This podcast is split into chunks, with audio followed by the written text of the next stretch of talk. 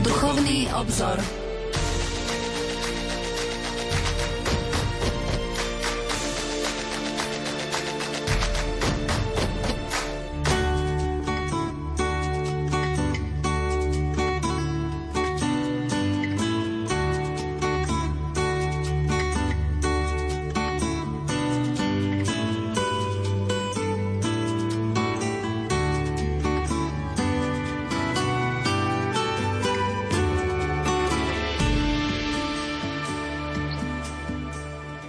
Modlitba manželov Pane Ježišu, Ty si spečatil našu lásku vo sviatosti manželstva. Slúbili sme si vernosť až do smrti. Žehnaj nás oboch, aby sme vytrvali v tomto svetom záväzku. Buď stále s nami v našom rodinnom kruhu. Chráň nás pred nebezpečenstvami nevery, pred ochabnutím v láske, pred netrpezlivosťou a sebeckosťou. Zachovaj nás vo svojej milosti po všetky dni nášho spoločného života. Daj, aby sme s láskou prijali deti ako tvoj dar a aby sme im boli prvými svetkami viery. Daj, aby sme si vzájomne pomáhali na ceste k svetosti a cez manželskú lásku raz prišli k Tebe, najvyššej a väčšnej láske, spolu s našimi deťmi a chválili ťa na veky vekov. Amen. Milí poslucháči, v dnešnom vydaní relácie Duchovný obzor predostrieme grecko-katolícky pohľad na sveté tajomstvo, čiže na sviatosť manželstva.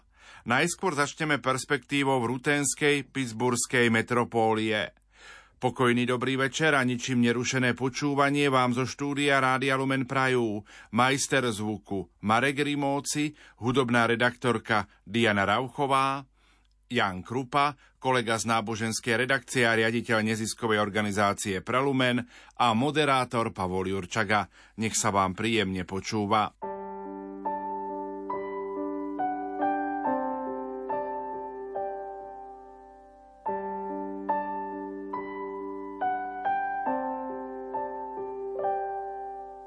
Dnes, keď ti hľadím do očí, je to zvláštne, mám strach, že sa mi hlava zatočí. Z toľkej krásy, ktorú vidím, ty predsa vieš, čo cítim. Dnes, keď ti hľadím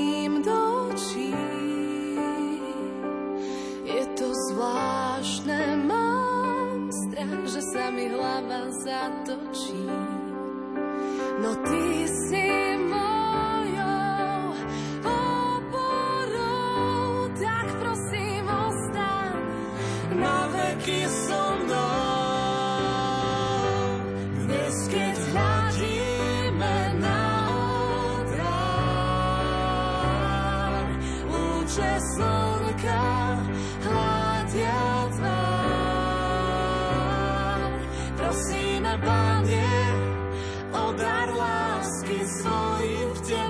spolu Tvoji zostať na veky chceme.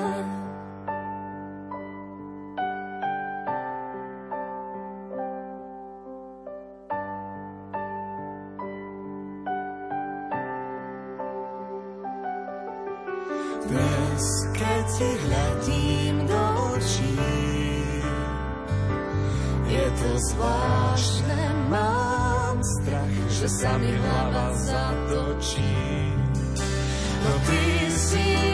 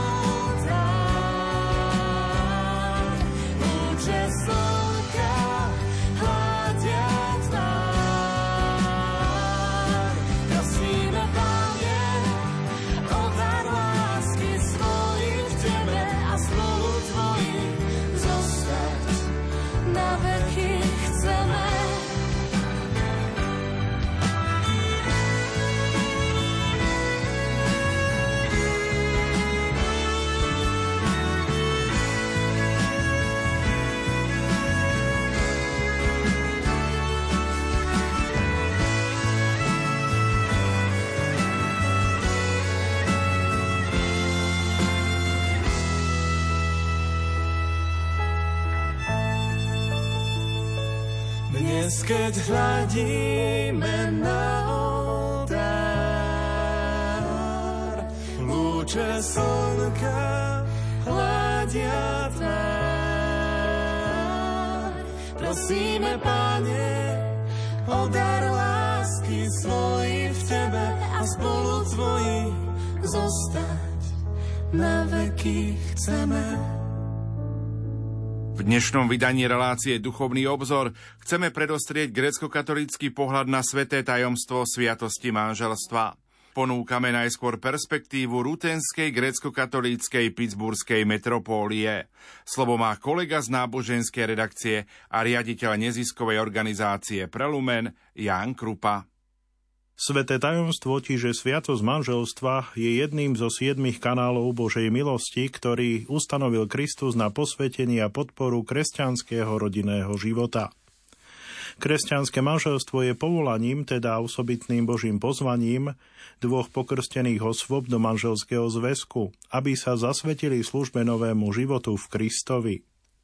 Preto svätý Pavol považuje kresťanské manželstvo za vlastný dar od Boha – Otcovia druhého Vatikánskeho koncilu neváhali zdôrazniť veľký význam manželského života, ktorý je posvetený osobitnou sviatosťou. Už prvé stránky svätého písma svedčia o veľkej dôstojnosti manželstva a uvádzajú osobitné dôvody pre jeho ustanovenie všemohúcim Bohom. Človek, stvorený na obraz a podobu Boha, bol Bohom obdarený duchovnou dušou. Kým telo sa odovzdáva z rodičov na deti v procese plodenia, ľudskú dušu, dých života musí akoby vdýchnuť priamo Boh. Inými slovami, Boh musí nevyhnutne vstúpiť do manželského zväzku, aby bolo zabezpečené plodenie detí a rozmnožovanie ľudského rodu. Keď Boh stvoril človeka ako muža a ženu, požehnal ich a povedal, plodte sa, množte sa a naplňte zem. Duchovná prirodzenosť človeka a jeho povolanie spolupracovať s Bohom na rozmnožovanie ľudského rodu teda tvoria veľkú dôstojnosť manželstva, najmä ak je posvetené cirkvou, ako to nariadil Ježiš. Zatiaľ, čo prvá kapitola knihy Genezy svedčí o dôstojnosti manželstva, druhá kapitola prezentuje manželstvo ako Božiu stanovízeň. Svetý písateľ nám hovorí, že Adam sa cítil osamelý, pretože pre ňoho nebola vhodná partnerka. Boh teda stvoril ženu z jeho rebra, aby zdôraznil jej rovnosť mužom ako Božím obrazom. Adam, konfrontovaný so ženou, zvolal, toto je kosť z mojich kostí a meso z môjho mesa. Na tomto mieste prvotného príbehu pridáva svätý autor dôležitú úvahu, ktorú si neskôr osvojil Ježiš – preto muž opustí svojho otca i matku a prilipne k svojej manželke a budú jedným telom. Týmito slovami chcel svätý autor poukázať na to, že manželský zväzok je hodný úcty, pretože ho chcel Boh. V starom zákone nemalo manželstvo špecifický náboženský charakter a považovalo sa skôr za súkromnú záležitosť. Počas stáročí sa však pod vplyvom pohanských zvykov a tolerancie Mojžišovho zákona pôvodná inštitúcia manželstva do istej miery zvrhla. Preto náš pán, ktorý prišiel obnoviť zákon, musel okrem iného obnoviť aj manželstvo do jeho pôvodnej dôstojnosti, ako ho pôvodne zamýšľal Boh a vyhlásil rozvod za nezákonný. Farizei, aby zdiskreditovali Ježiša pred ľuďmi, trvali na tom, že rozvod je zákonný, pretože ho povolil sám Mojžiš. Ale Ježiš odvetil, Mojžiš vám pre tvrdosť vášho srdca dovolil prepustiť vaše manželky, ale od počiatku to tak nebolo.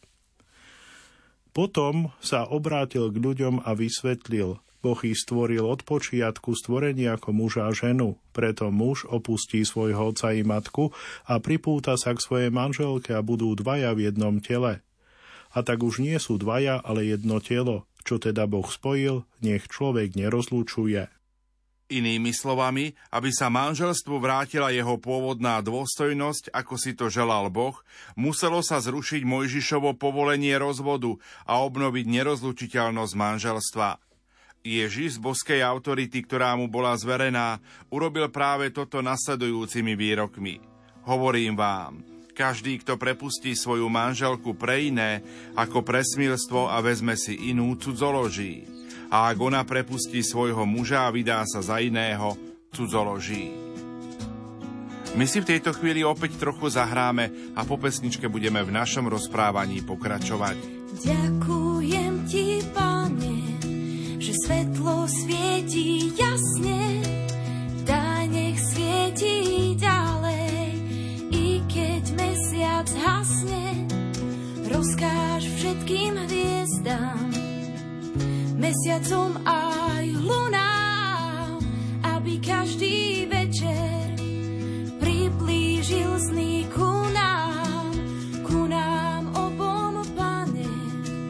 Zošli kúsok z toho, človeka býva a malo by byť mnoho.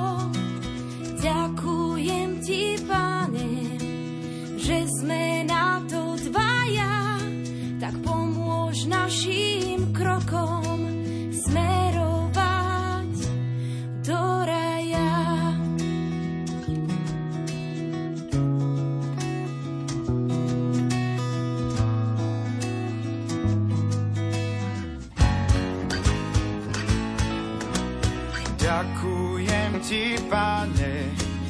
svetlo svieti jasne, daj nech svieti ďalej. I keď mesiac hasne, rozkáž všetkým hviezdám, mesiacom aj lunám, aby každý večer priblížil sny ku nám, ku nám obom, pane.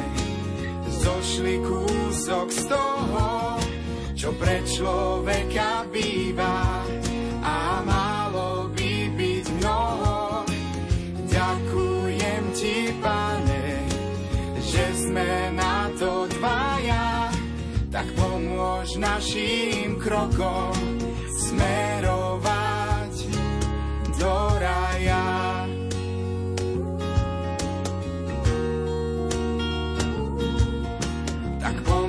Pomôž našim krokom smerovať do raja.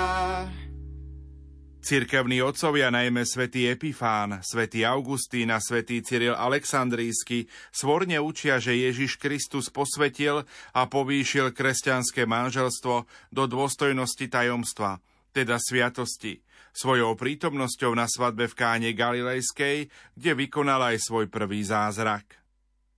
To je dôvod, prečo sa na grécko-katolíckom sobášnom obrade číta Evangelium svätého Jána, ktoré opisuje zázrak na svadbe v káne Galilejskej. Svetosť a mystický charakter kresťanského manželstva nádherne vysvetľuje svätý Pavol vo svojom slávnom liste Fezanom. Svetý Pavol modeluje manželskú lásku a vernosť na mystickom spojení Ježiša Krista s jeho cirkvou, a poukazuje na to, že náš pán sa z lásky k cirkvi vydal za ňu, aby ju posvetil, očistil kúpeľom vody a slovom, teda krstom, aby si sám pripravil cirkev slávnu, aby bola svetá a nepoškvrnená.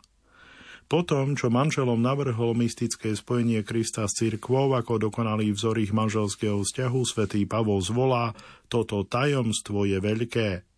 Inými slovami sám apoštol pripúšťa, že takýto ideál je v manželskom živote vysoký, ale napriek tomu očakáva, že kresťanskí manželia sa budú snažiť tento ideál čo najviac napodobniť, samozrejme s pomocou Božej milosti.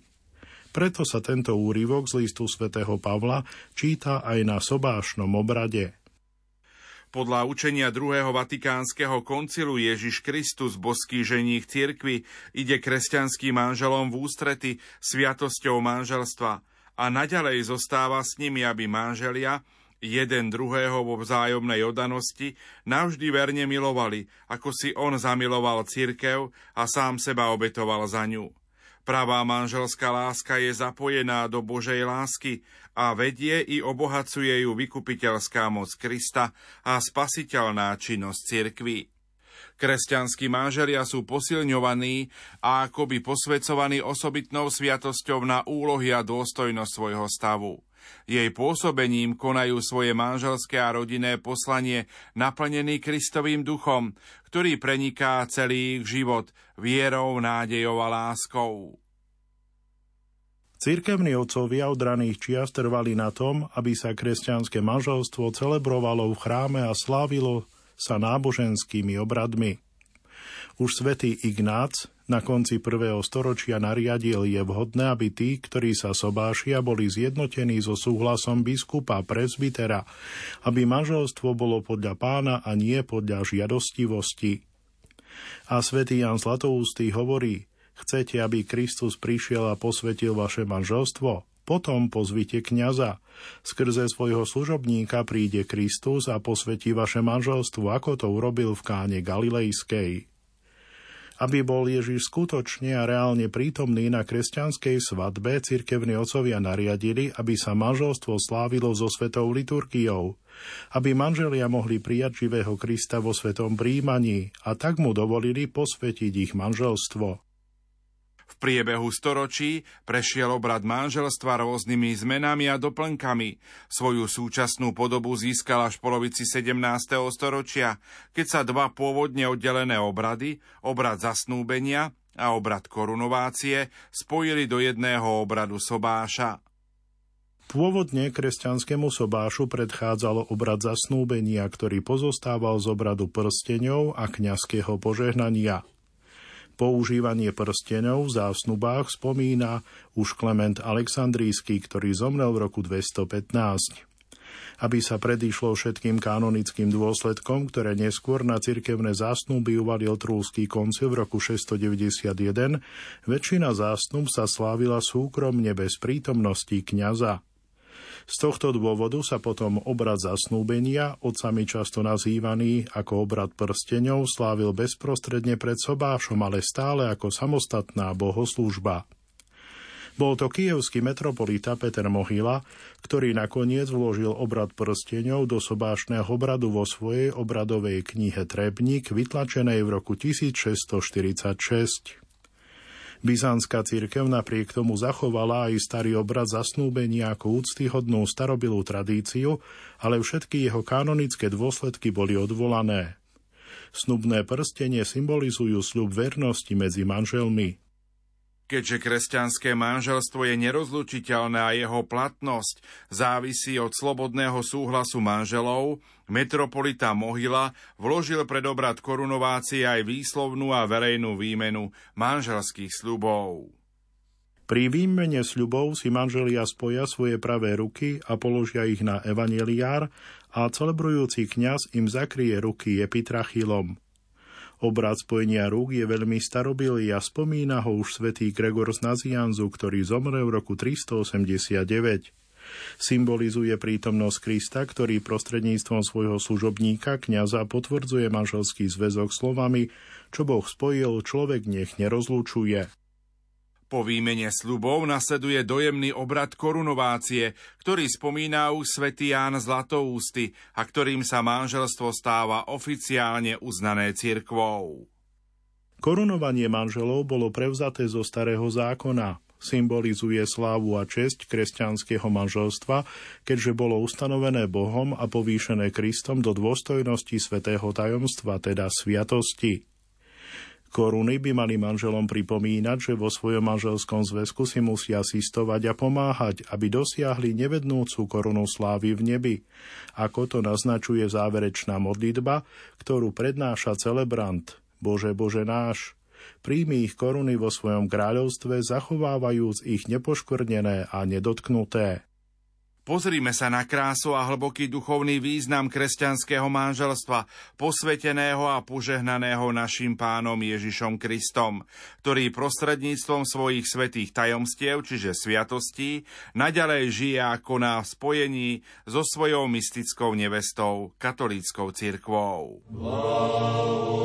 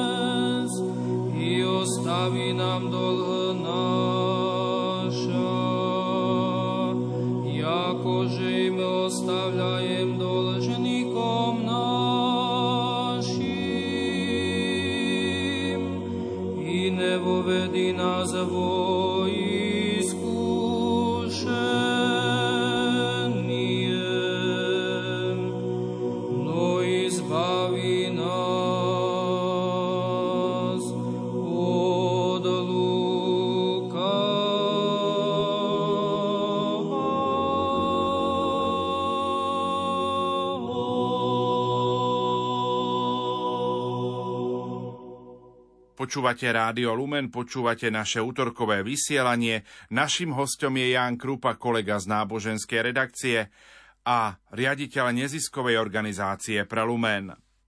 V nasledujúcich chvíľach predostrieme pohľad na sveté tajomstvo manželstva, ako je opísané v ukrajinskom grécko-katolíckom katechizme Kristus naša pascha. Vo svetom tajomstve manželstva kresťan dostáva milosť Svetého Ducha na budovanie cirkvy, Kristovho tela. Vo svetom tajomstve manželstva cirkev požehnáva muža a ženu, ktorých Kristus povolal, aby tvorili domácu cirkev, kresťanskú rodinu. Dokonalým vzorom služby v manželstve je Kristus, ktorý neprišiel dať sa obslúhovať, ale slúžiť a položiť svoj život ako výkupné za mnohých. Boh stvoril ľudské bytosti ako muža a ženu. V modlitbe korunovania na grécko-katolíckom sobášnom obrade počúvame Od Teba, Bože, pochádza to, že mužovi sa pridáva žena na pomoc a pokračovanie ľudského rodu. Požehnal si ich a povedal, ploďte a množte sa a podmante si zem. Skrze manželský zväzok si obidvoch urobil jedným údom. Cirkvi je manželský zväzok svetým tajomstvom, ktorom muž a žena zjavujú nový život Kristovi. Kresťanské manželstvo nie je len prirodzeným vzťahom, spoločným životom a skúsenosťou. Je príležitosťou na posvetenie. Manželstvo je sveté tajomstvo, čiže sviatosť, v ktorej sa milosťou Svetého Ducha muž a žena spájajú do jedného tela a vytvárajú domácu cirkev. Rodinný zväzok vytvorený manželstvom je spoločenstvom osôb, ktoré je podľa Božieho plánu ikonou vzťahov osôb Najsvetejšej Trojice. Manželstvo je založené na tom, že manželia sa navzájom doplňajú. Grécko-katolícka církev o tom vydáva svedectvo o modlitbe obradu korunovania. Svetý Bože, z prachu si stvárnil Adama, z jeho rebra si utvoril ženu a manželským zväzkom si mu pridal pomocníčku jemu podobnú, lebo tvoje velebnosti sa páčilo, aby človek nebol na zemi sám. Muž a žena sa vo svojej rodovej rozličnosti navzájom doplňajú a vytvárajú nerozlučné spojenie jedného tela. Prostredníctvom manželstva pán uskutočňuje dejiny spásy. Kňaz na grécko-katolíckom sobáši v rámci obradu korunovania v modlitbe hovorí Bohu, Ty si požehnal svojho služobníka Abraháma, otvoril si lano Sáry a jeho si urobil otcom množstva národov. Ty si Rebeke daroval Izáka a požehnal si jej potomstvo. Ty si Ráchel zjednotil s Jakubom a vyviedol z neho dvanástich patriarchov. Ty si spojil manželským zväzkom Jozefa a Senetu a daroval si im ovocie plodenia Efraima a Manasesa. Ty si prijal Zachariáša a Alžbetu a ich dieťa si ustanovil za predchodcu. Ty si spôsobil, aby z koreňa Jeseho podľa tela vyrástla vždy panna.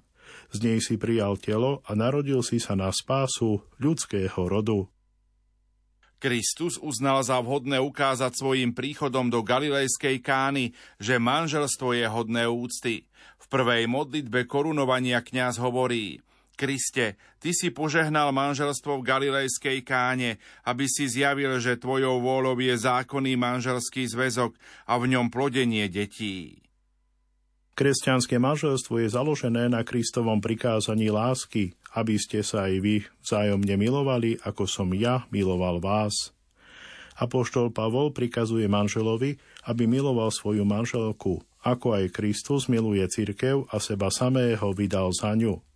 Manželke potom prikazuje, aby si svojho manžela vážila tak, ako si váži pána, pretože manžel je hlavou manželky, ako je Kristus hlavou cirkvy. Toto je možné, pretože manžel a manželka sú spojení láskou nielen medzi sebou navzájom, ale aj s Kristom. Keď si navzájom darúvajú svoju lásku, darúvajú ju Kristovi, a keď ju darúvajú Kristovi, darúvajú si ju navzájom. V tomto vzájomnom darúvaní lásky spoločne rastú do jedného Kristovho tela. Manželstvo ako zväzok lásky medzi mužom a ženou vyplýva zo samotnej prirodzenosti ľudskej osoby, ako povedal Jan Zlatoústy. Zdá sa, že Boh od počiatku urobil osobitné opatrenie pre tento zväzok a keď hovoril o dvoch ako o jednom, povedal, ako muža a ženu ich stvoril. Vzájomná manželská láska muža a ženy je silou a základom pre rast silných rodín a vytváranie zdravých spoločností. My si v tejto chvíli opäť trochu zahráme a po pesničke budeme v našom rozprávaní pokračovať.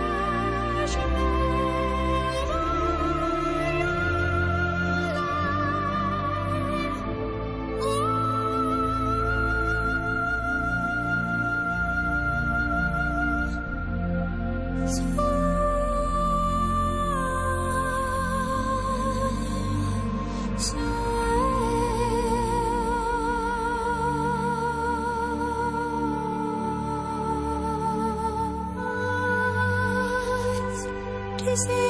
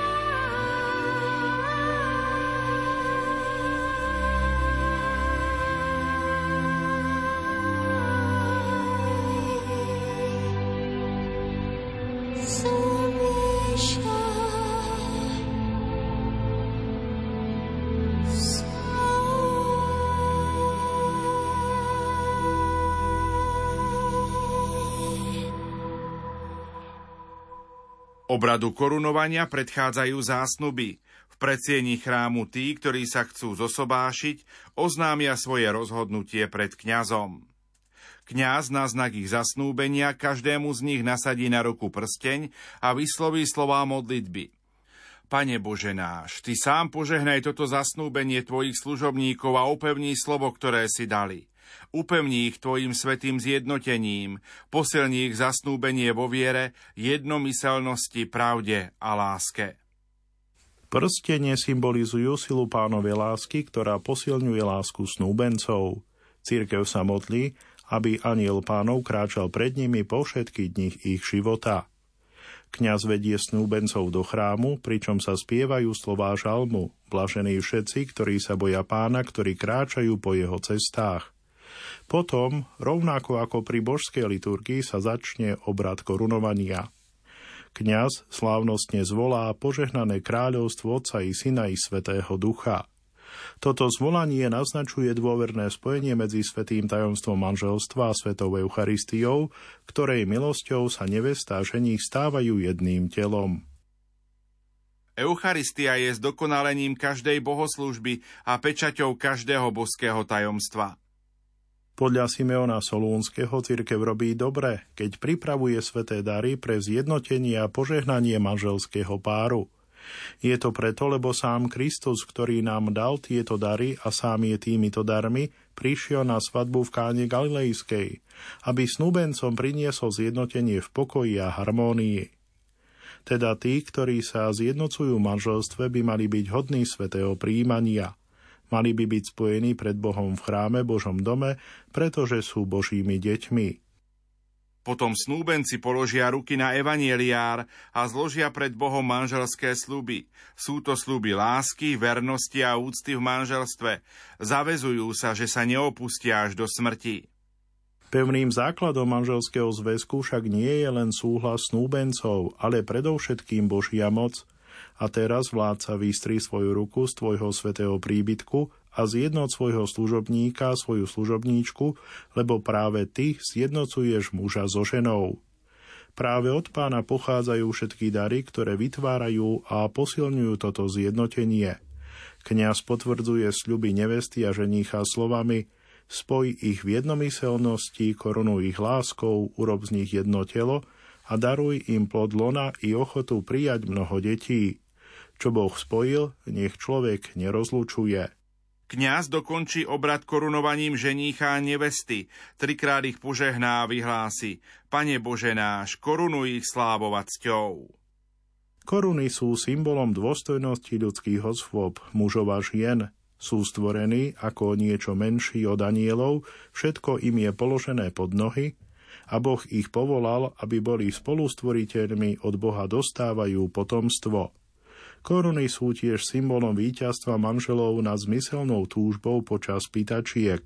Svoje telesné vášne podriadili manželskej láske. Koruny symbolizujú taktiež koruny mučeníctva, svedčia o vernosti Kristovej láske až do smrti. Asketizmus kresťanského manželstva je prezentovaný aj v tropároch, ktoré sa spievajú pred snatím korún. V prvom tropári počujeme slova Izaiáš plesaj, panna v lone nosila a porodila syna Emanuela, Boha i človeka. Církev sa raduje z naplnenia Izaiášovho proroctva o Emanuelovi, o Bohu s nami, ktorý prichádza do nového manželstva a prebýva v ňom ako v domácej cirkvi. Druhom tropári svätí mučeníci dobre ste zápasili a získali ste veniec víťazstva, cirkev prosí svätých mučeníkov o ich príhovor. Modlite sa, aby sa Kristus, chvála poštolov a jasanie mučeníkov, stal chválou a jasaním tohto páru, aby vo svojom manželstve napodobňovali obetavú lásku mučeníkov a ohlasovali jednopodstatnú trojicu. Keď kňaz sníma z hlav koruny, modlí sa, aby Kristus prijal koruny manželov vo svojom kráľovstve, zachovávajúc ich nepoškvrnené, neporušené a nedotknuté na veky vekov.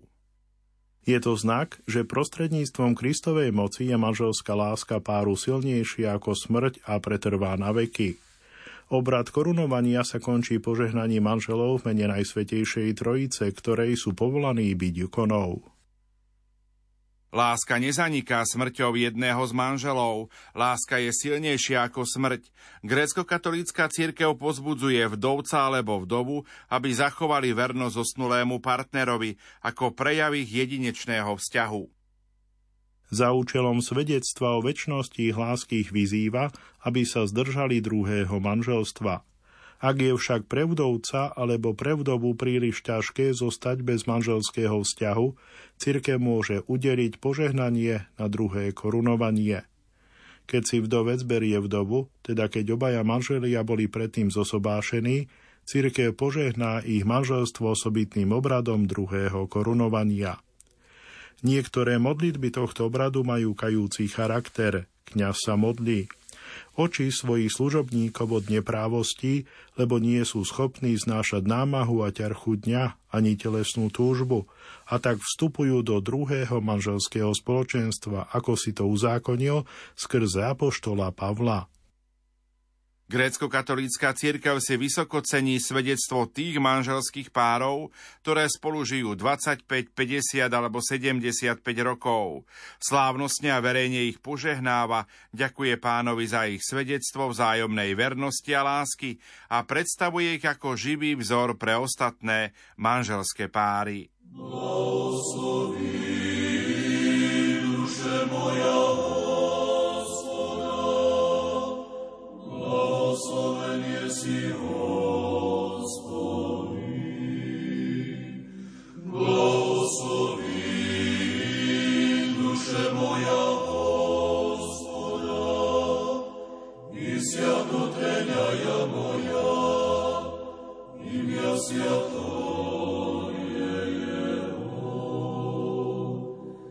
blahosloven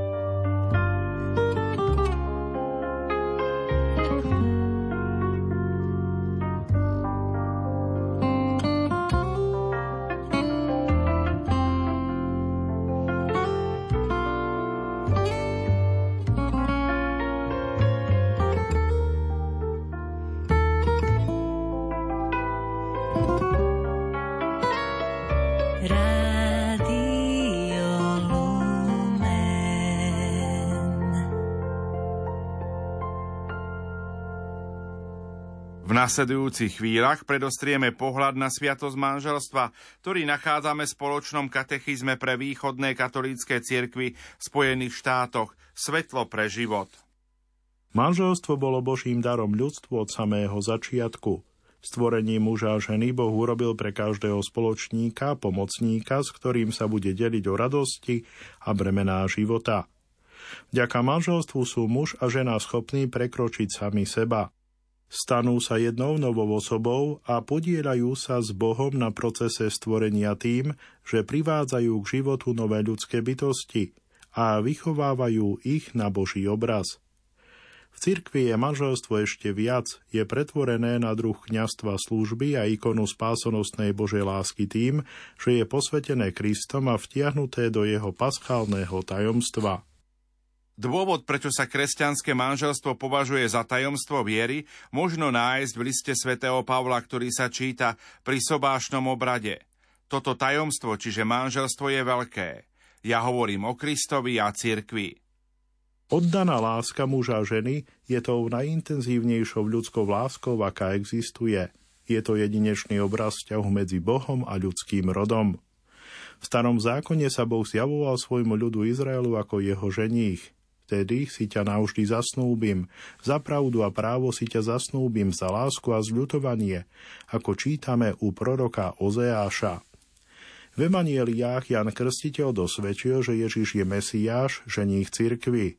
Ján ohlasuje, ja nie som Mesiáš, ale som poslaný pred ním.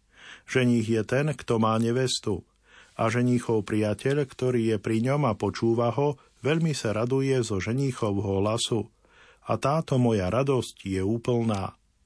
Mystické manželstvo Krista jeho cirkvi najlepšie predstavuje kríž, na ktorom sa Boží syn z lásky k svojmu ľudu zriekol svojho života. V tajomstve manželstva sa dvaja ľudia podobne zriekajú svojich vlastných životov v úplnej oddanosti jeden druhému, aby sa stali jednou novou osobou. Každé manželstvo je teda osobnou manifestáciou tajomstva Božej lásky ku všetkým. Keďže Kristus je Boh, ktorý sa stal človekom, manželstvo už nie je to istou realitou. Teraz získalo boský rozmer, pretože manželia sa v ňom stávajú podobnými Bohu. V manželstve sa oddelené alebo rovnocené osoby stávajú jedno podľa určitého poriadku, avšak bez toho, aby sa zotrela ich individualita. V tomto je kresťanský pár ikonov trojice, kde Otec, Syn a Duch Svetý sú jedno v podstate a predsa sa líšia svojou osobou. Vo východných cirkvách je ústredným rituálnym gestom tohto tajomstva, od ktorého je odvodený jeho názov korunovanie, pretože týmto spôsobom sú muž a žena zjavovaní ako pozdvihnutí k osobitnej účasti na Božom živote. Naplňajú prísľub žalmistu – Stvoril si ich len o niečo menších od anielov, slavou a cťou si ich ovenčil a ustanovil si ich za vládcov nad dielami tvojich rúk. Všetko si im položil pod nohy.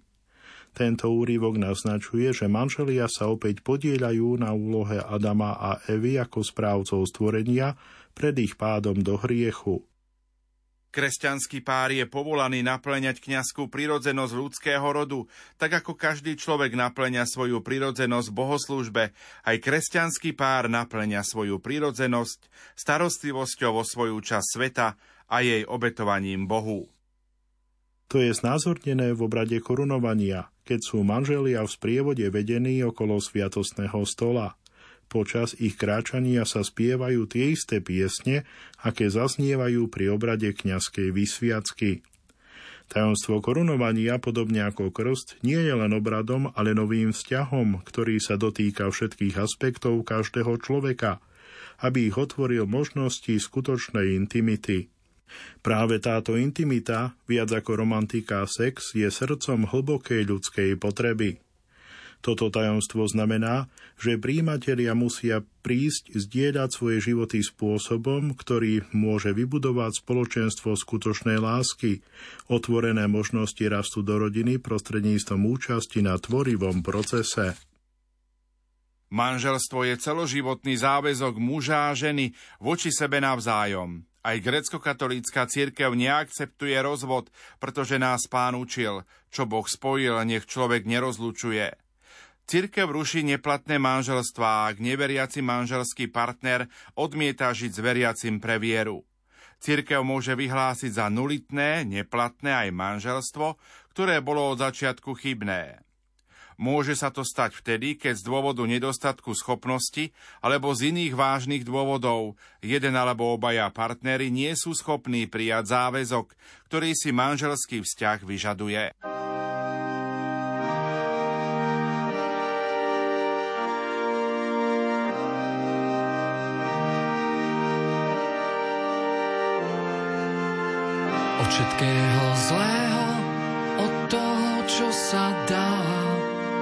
Aspoň bielým snehom, prikrý moju tvár. Od každého smútku, každej samoty, od nepriznanej lásky, od chvíľ, keď chýbaš ty. Ochraňuj nás, Pane, ochraňuj nás, jediný Pane, ochraňuj nás, Pane, ochraňuj nás, jediný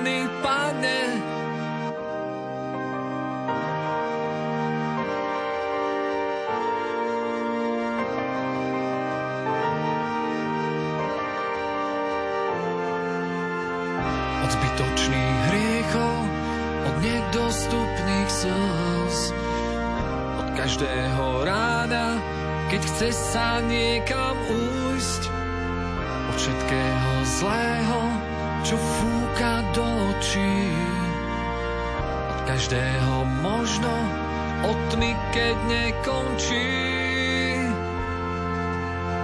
Ochraňuj nás, Pane, ochraňuj nás, jediný Pane, ochraňuj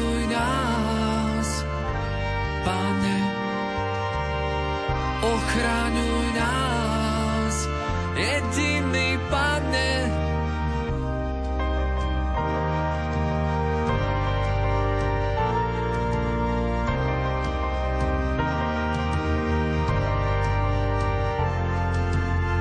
Od preplnených rúk, od každej márnej slávy, od všetkého zlého, zlatých stredných ciest, od lásky so sľapou, pred širokou bránou, pred krásou prchavou. Ochraňuj nás,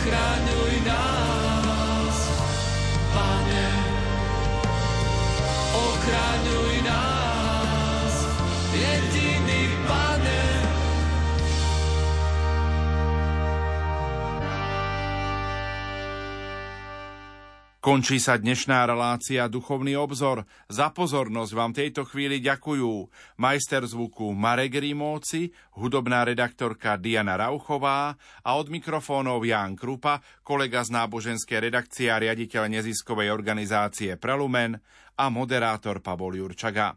Do počutia.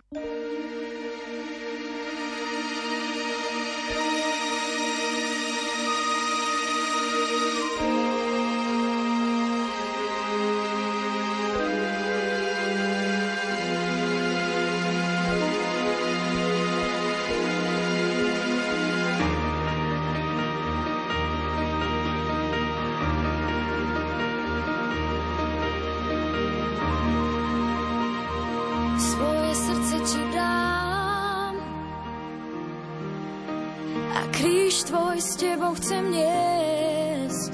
Ty jediný, si kráľ. Svoje srdce ti dám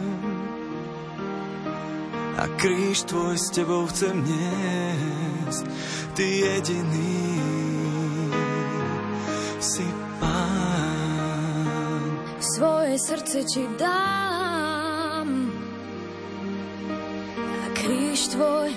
s tebou chcem niesť.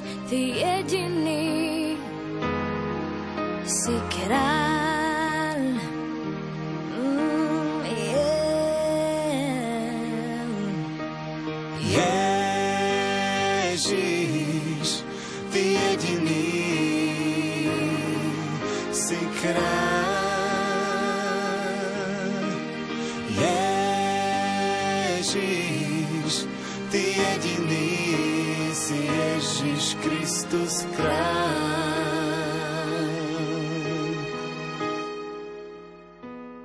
Svoje srdce ti dám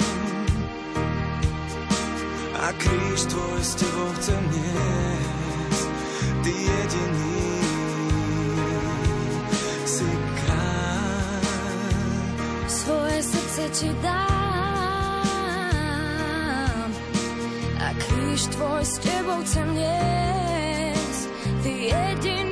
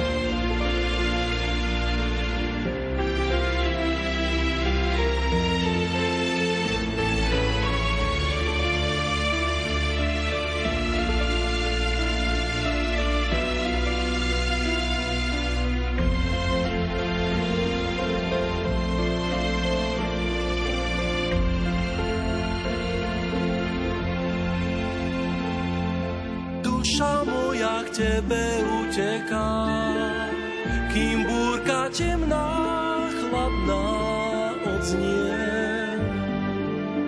pod kríž.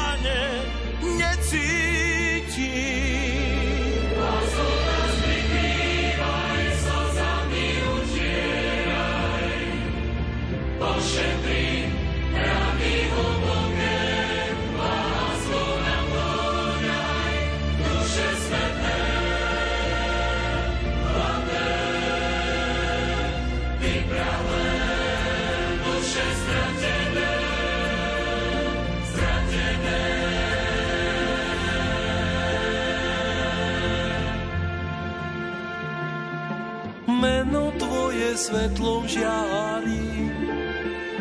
Tancom snivým ťa chválim.